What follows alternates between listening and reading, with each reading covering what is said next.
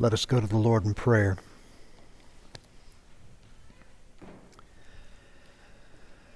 Merciful and gracious God, we rejoice in you today. We proclaim your unrivaled greatness. We celebrate your perfect holiness. We are reminded continually with our hopeless dilemma. Left on our own, we are forever lost and separated from you. Left on our own, we own nothing but our sin and our depravity. Left on our own, we are destined to be exiled from your presence. But praise your glorious name. You have not left us trapped in sin and rebellion. We praise you. Let everything praise your beautiful name. You have condescended to fulfill the law on our behalf. You have taken sin and died in our place to settle our debts.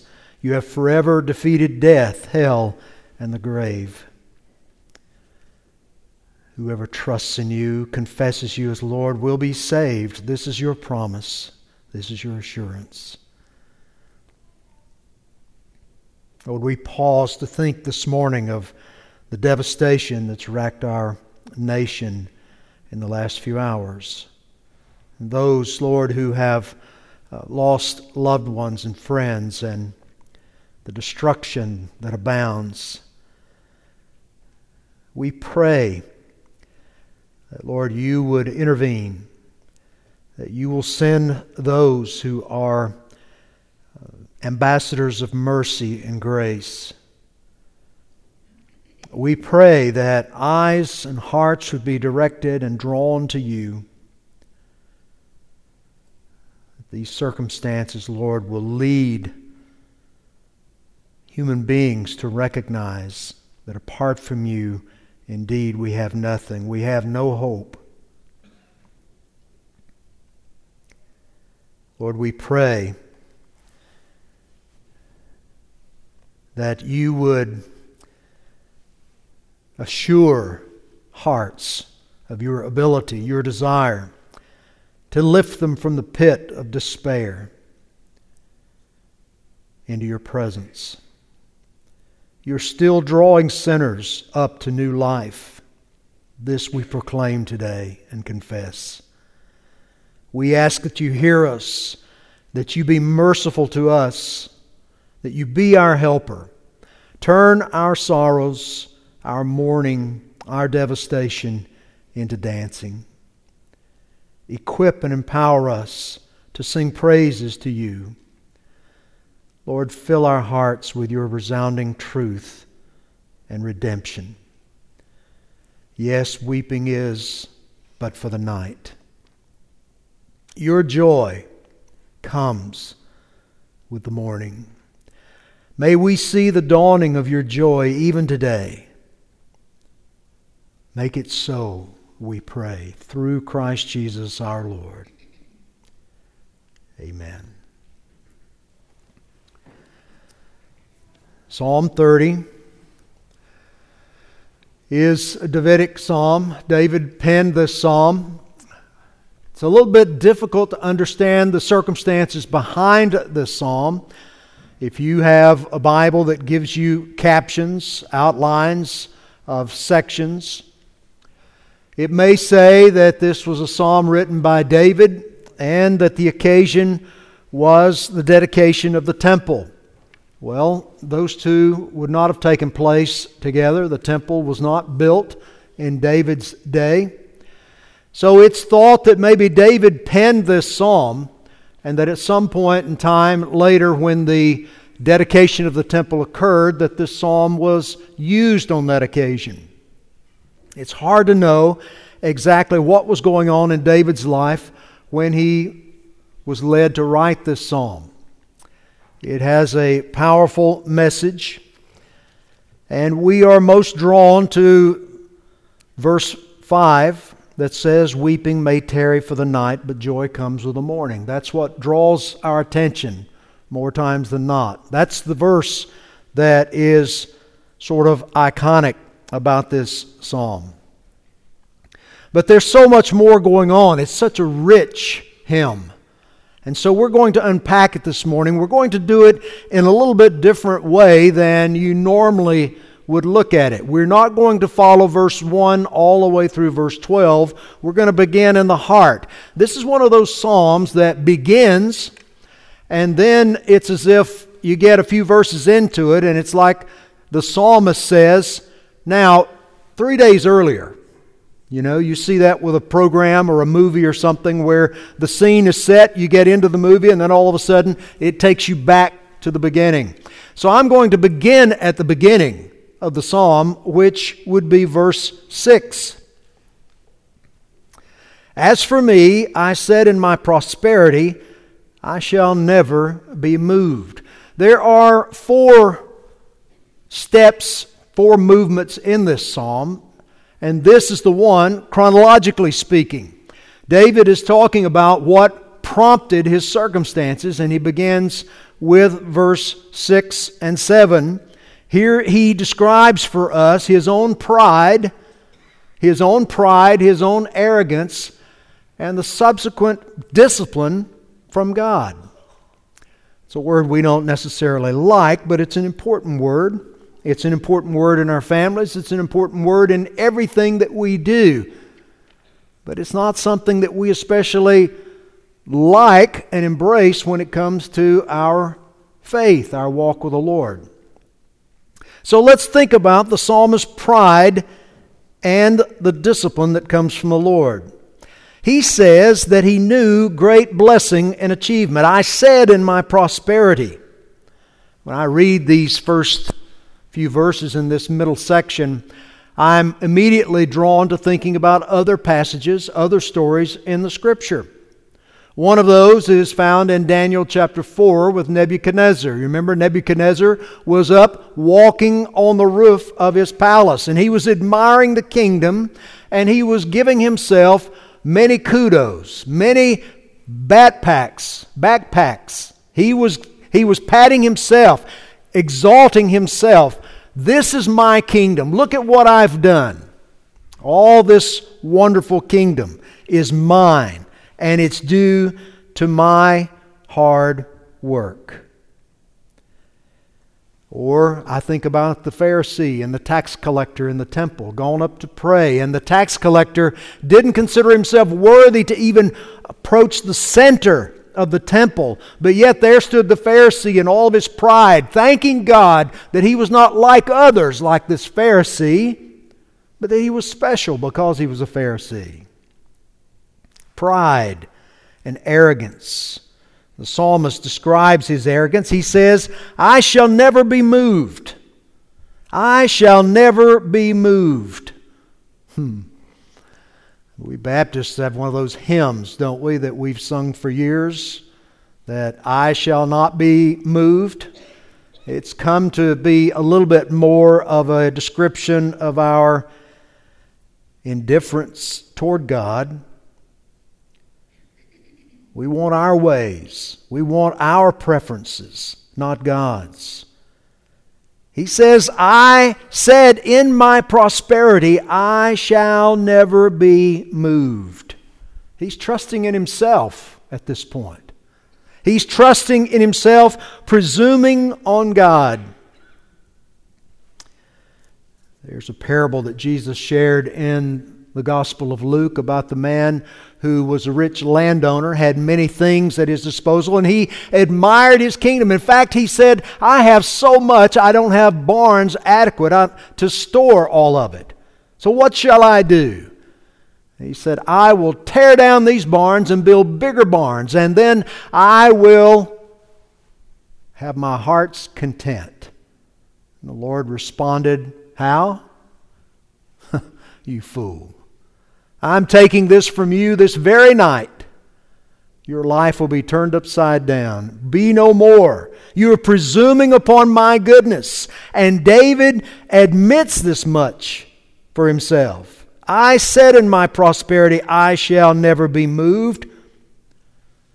Remember, he's writing now in the past tense. He's looking back to what he was, and he says, By your favor, By your favor, by your grace, by your blessing, these things were made mine.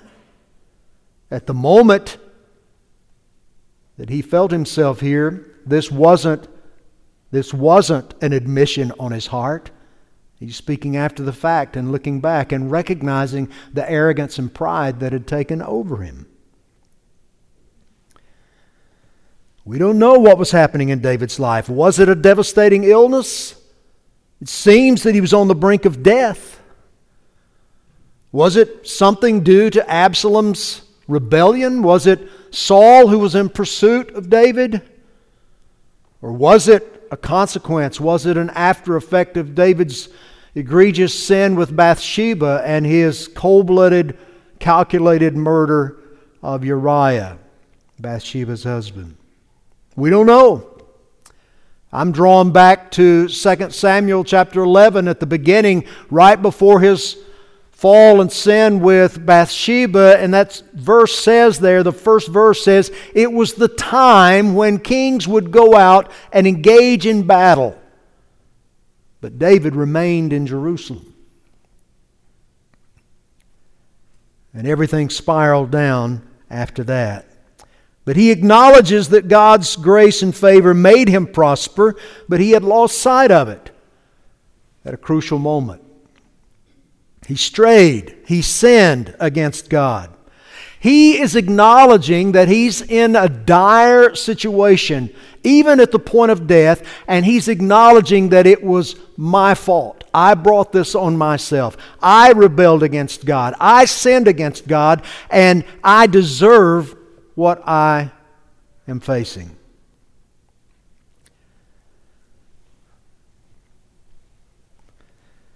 Maybe he was like the Edomites. You remember those descendants of Esau that when the children of Israel came out of Egypt and were making their way to the promised land and they wanted to pass across the land that belonged to the Edomites. They said, Can we pass? We will not damage crops. We won't look to the left or right. We won't drink your water. We just want to make passage. It will save us some time. And the Edomites said, No, you may not. And God judged the Edomites. In fact, He said, I'm going to blight you off the face of the earth. There's a little book in the Old Testament right before Jonah called Obadiah, and it is the story of God's judgment falling on the Edomites. He says in Obadiah 3 The pride of your heart has deceived you. You who live in the clefts of the rock in your lofty dwelling, who say in your heart, Who will bring me down to the ground? They inhabited the land, what is now Petra, just south of the Dead Sea, there between Jordan and Israel. And you have to be looking. You have to be looking to find a passageway into Petra through the rocks, through the canyons there. They're narrow passages. And they were very confident that they had the perfect place of protection. No one could find them. And if the enemy did find them and tried to move in on them, they had to go through these narrow passageways. They would be sitting decks. So the Edomites had this prideful heart that they were far above any threats. But Obadiah 4 says, Though you soar aloft like an eagle, though your nest is set among the stars, from there I will bring you down, declares the Lord. And God did the same thing in David's life. And while we might look at that discipline and think that this is something to be avoided, it's something to be rejected, to be cast off, to, to flee from. It was actually an act of grace that God sent this discipline into his life. Notice what he says. You made my mountain stand strong. You gave me all of this. And then he says, with arrogance of my heart, you hid your face.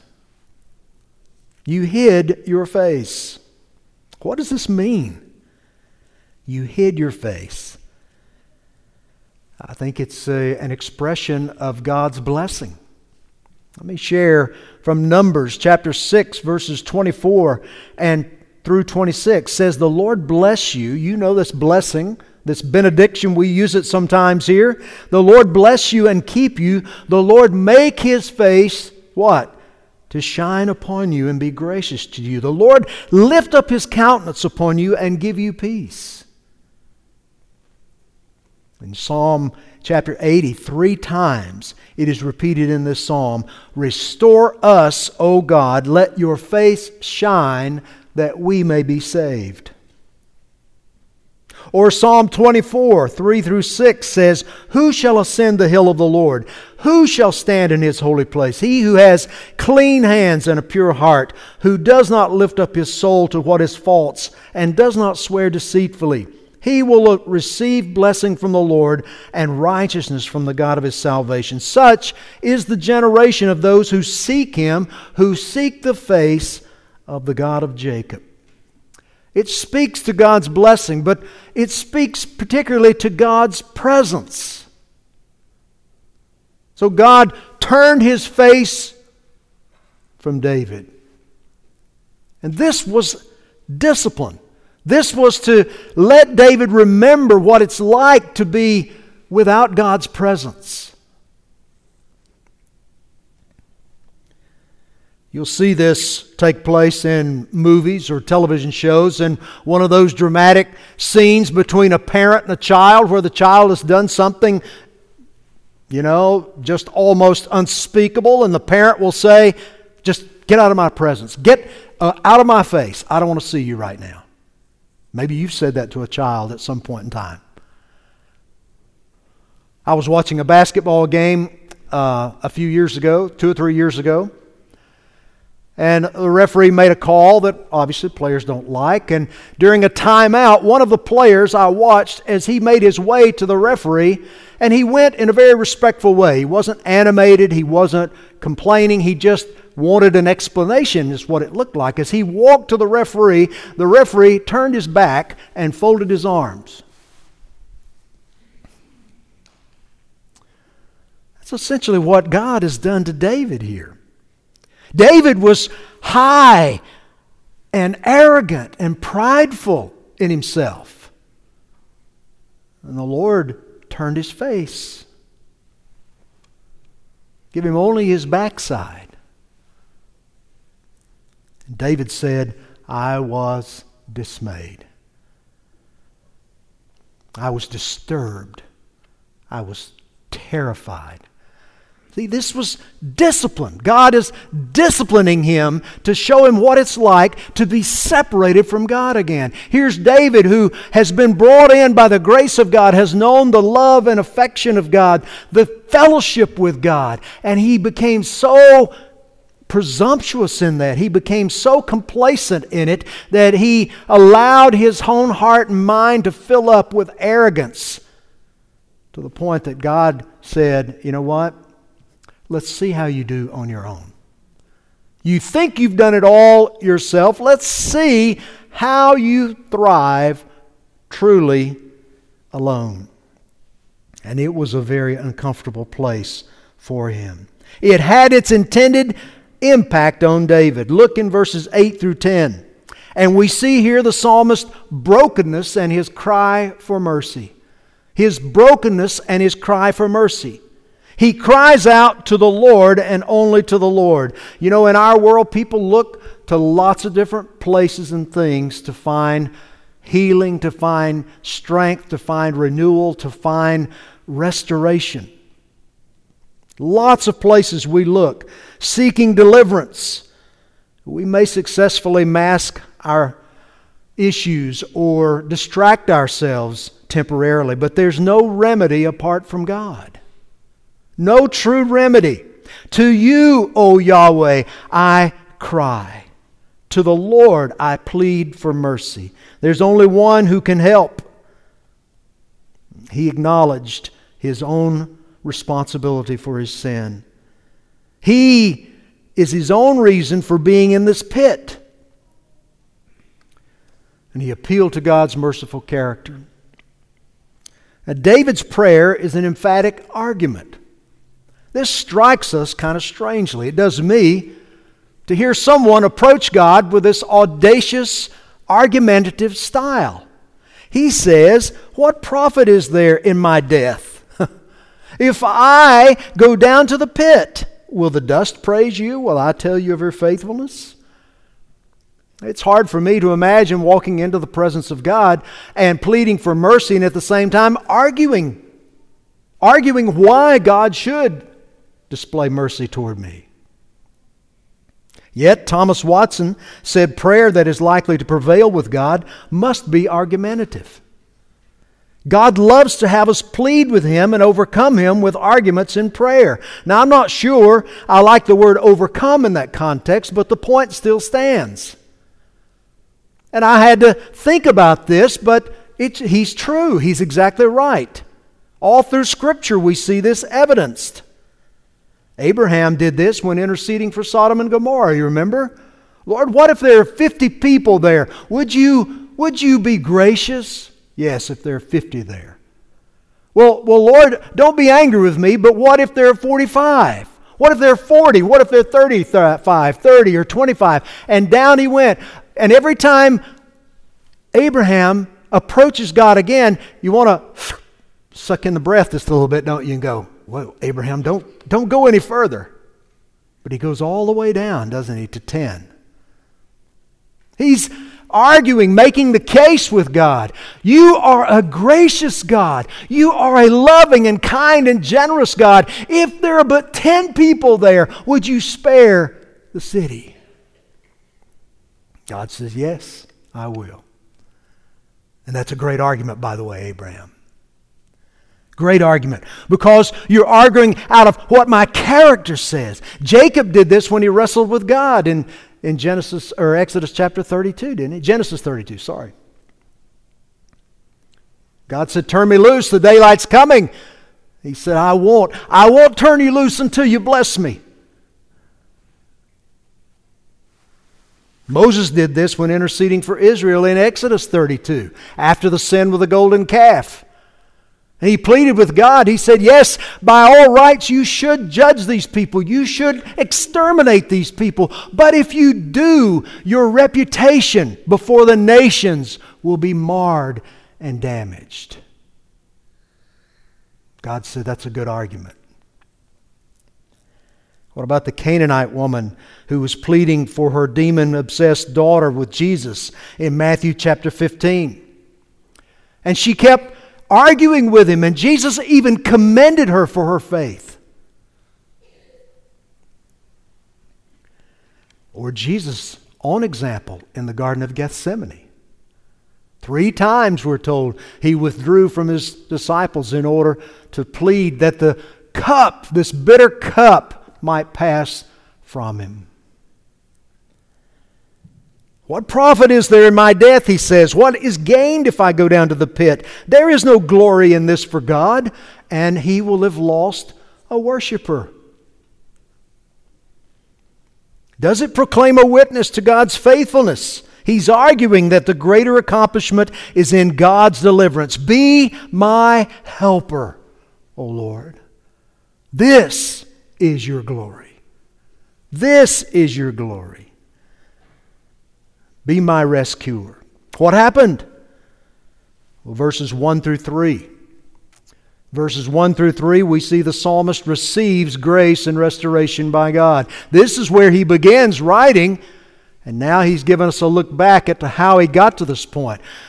The psalmist receives grace and restoration by God. Many forget God or complain against God. We gripe against God. We presume upon God. The psalmist says, I will give utterance to your glory and greatness. I have a high and honorable view and affection for you. I will express it boldly, confidently. I will extol you, O Lord. Why? Because you have drawn me up and have not let my foes rejoice over me. We hear this from David occasionally. David had this great fear of falling into the hands of his enemies. He was much more comfortable, much more desirous of trusting the character of God. Let me fall into your hands, O Lord, but not my enemies. Not my enemies. Why? Because he knows God is a gracious and kind and good God. You have not abandoned me to my enemies. This was important to him.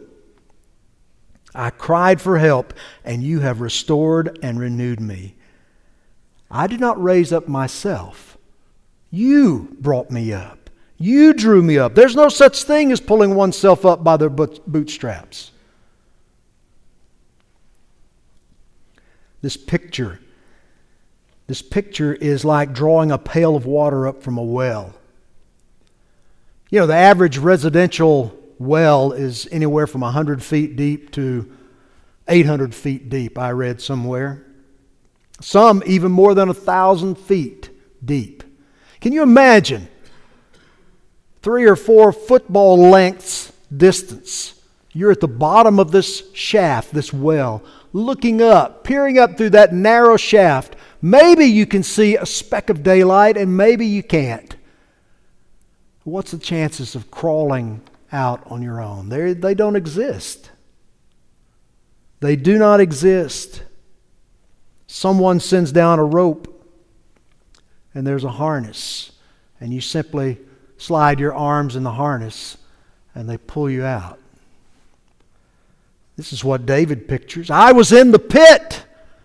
I had no hope in and of myself. There was no way I was getting out, but you have drawn me up just like a well coming up out of the water.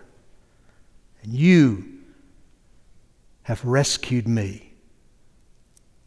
You have healed me, he says. Verse 3 is the one I like. You brought up my soul. This wasn't just a physical rescue. It wasn't just bringing him physically out of uh, a dilemma, physical sickness, but he says, I brought, he brought my soul up. There are many times that we find ourselves in the bottom of one of those pits, and it has nothing to do with us physically, does it? It has to do with everything in who we are. The soul finds its way down into the deep, dark recesses of depression and defeat and death. David says, the Lord draws us up, draws us out of that well of defeat. The Lord is my helper, the Lord is my rescuer, my deliverer. Have you been in one of those desperate fixes? Maybe you are today. Have you felt the utter hopelessness of your situation?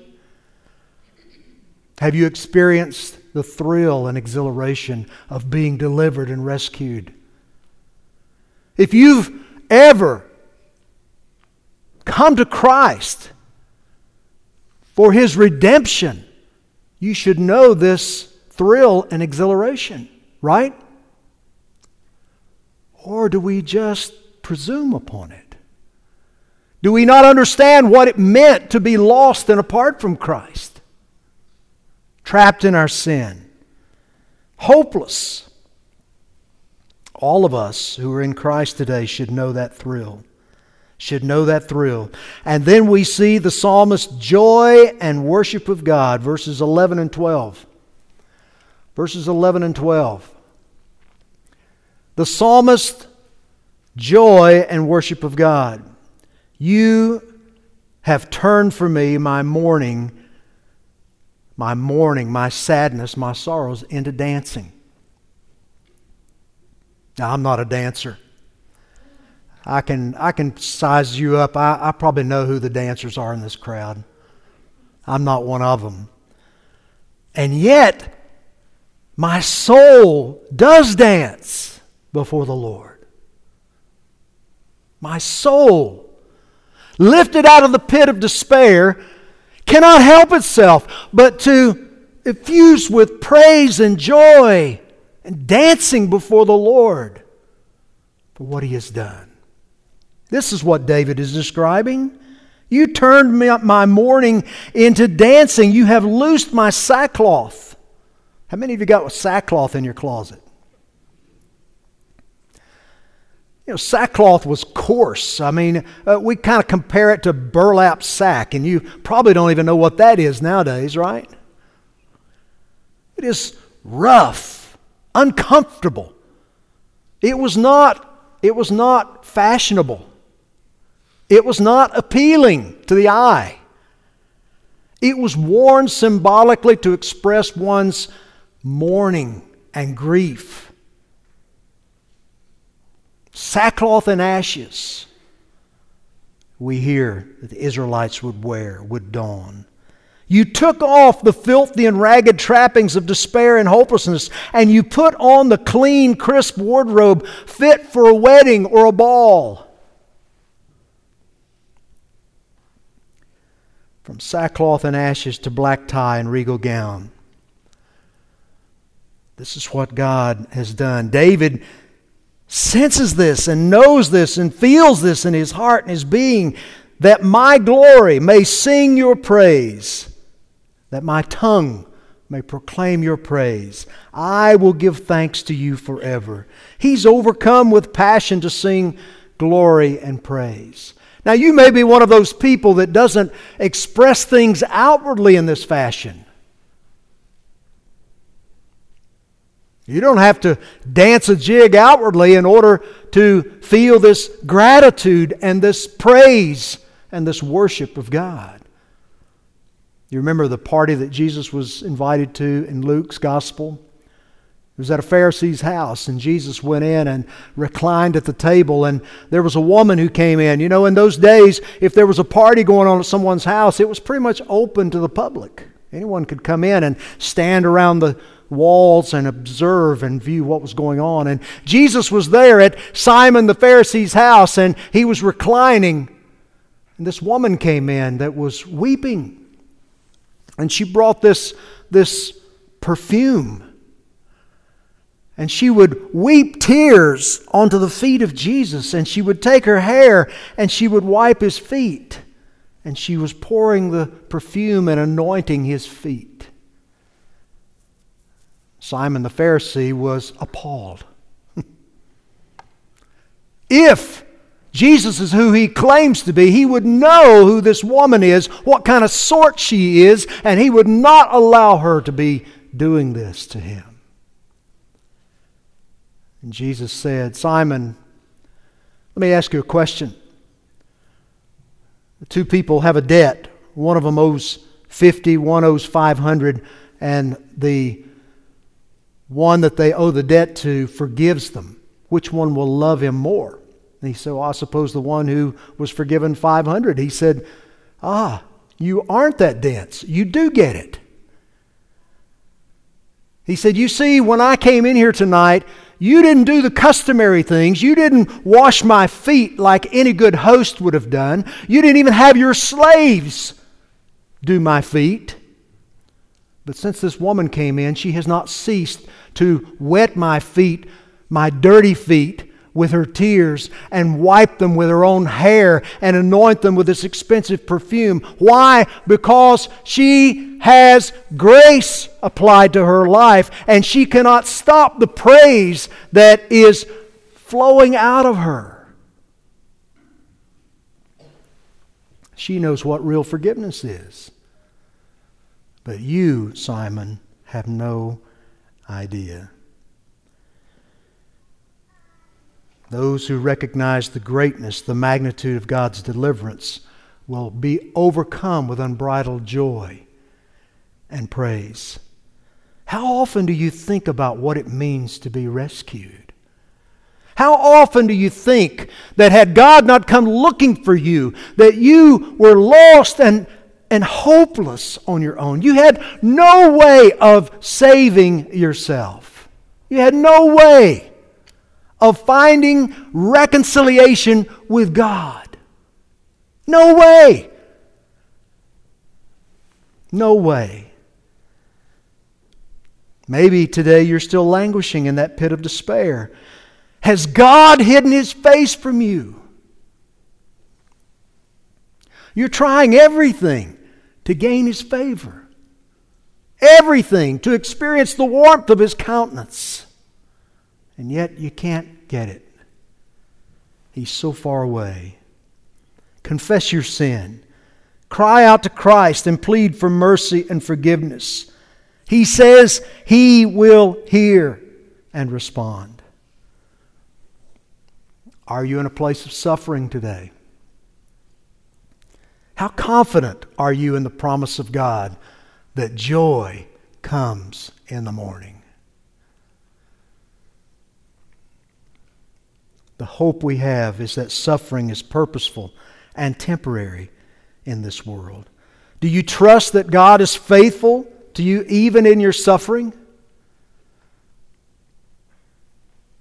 It's not enough for David to give effusive praise to the deliverer, but verses 4 and 5, he urges his listeners to join him in praising God. Sing praises to the Lord, all you his saints. Those of you who have been adopted into the family of God. Sing with me, he says. How can you refrain? How can you not sing praise and worship unto the Lord? Give thanks to his holy name, for his anger is but for a moment, his favor, his grace is for life. What an incredible statement. Weeping may tarry for the night, but joy comes in the morning. Joy comes in the morning. Those who have been gathered into God's family, His anger is but for a moment, while His grace is life everlasting. In this Advent season, we remember and we rehearse. All of us were lost in a pit because Adam sinned. We were all born sinners, but God's face was hidden from us. But Jesus came into the pit to rescue us.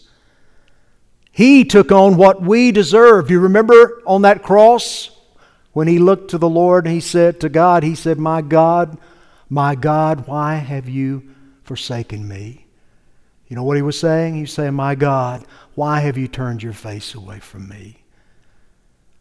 Paul writes in 2 Corinthians, he said, It's because he made him who knew no sin to be sin so that you and I could be forgiven of our sin. Jesus came into the pit to rescue us. He takes those who are lost in darkness and without hope and delivers them to life, returns them to the warm countenance of God's face. This is the joy that was prophesied throughout the Old Testament. This is the joy that was promised with the coming of Messiah. This is the joy that is available to you today.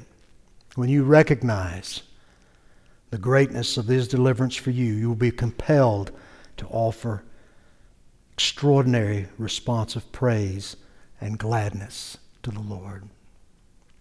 Let us pray. Our Father, we thank you and praise you today for who you are. What a glorious gift we have. Joy. Lord, you tell us the gospel, and you tell us that you say the gospel to us, give us the gospel, that we might have joy, that we might have fullness of joy in you. I pray today that, Lord, we each would evaluate the joy meter in our lives. Are we being controlled, Lord, by the circumstances in this world? Or are we experiencing the joy of your personal presence in our lives? May your Spirit bring conviction where we're depending upon our own efforts. And may you bring illumination that we might understand and embrace the gospel and know your joy in all of its fullness.